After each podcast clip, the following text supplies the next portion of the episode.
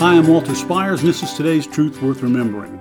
This week, our focus has been on repentance. We've talked about the command of Jesus, multiple occasions that we need to repent and believe that will result in our salvation. I'm going to close today with some verses from Romans 2 from the Apostle Paul. He begins the chapter by talking about people who are sin and practicing sin, living in sin.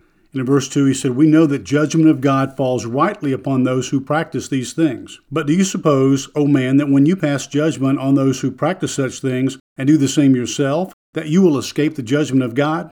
And here's a key verse, verse 4. Or do you think lightly of the riches of his kindness and tolerance and patience, not knowing that the kindness of God leads you to repentance? But because of your stubborn and unrepentant heart, you're storing up wrath for yourself in the day of wrath and revelation of the righteous judgment of God.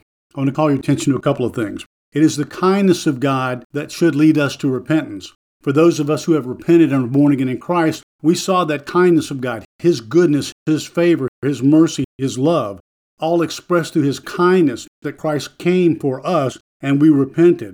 But notice in verse 5, He said, Because of your stubbornness and your hard hearts, not that He hardened their hearts, but that as sinners, our hearts are hardened because of our own sin. And as a result, they're storing up for themselves wrath and judgment and hell when that day comes. My dear brothers and sisters in Christ, I hope you can point to the time that you repented of your sins and turned to Christ. That's a real sign that you truly are born again. And if anyone is listening to this who has not fallen on your knees, who has not understood what it means to repent and be born again, my prayer is that the Holy Spirit will use this series to do just that. And this is truth worth remembering for Christ's sake. Amen.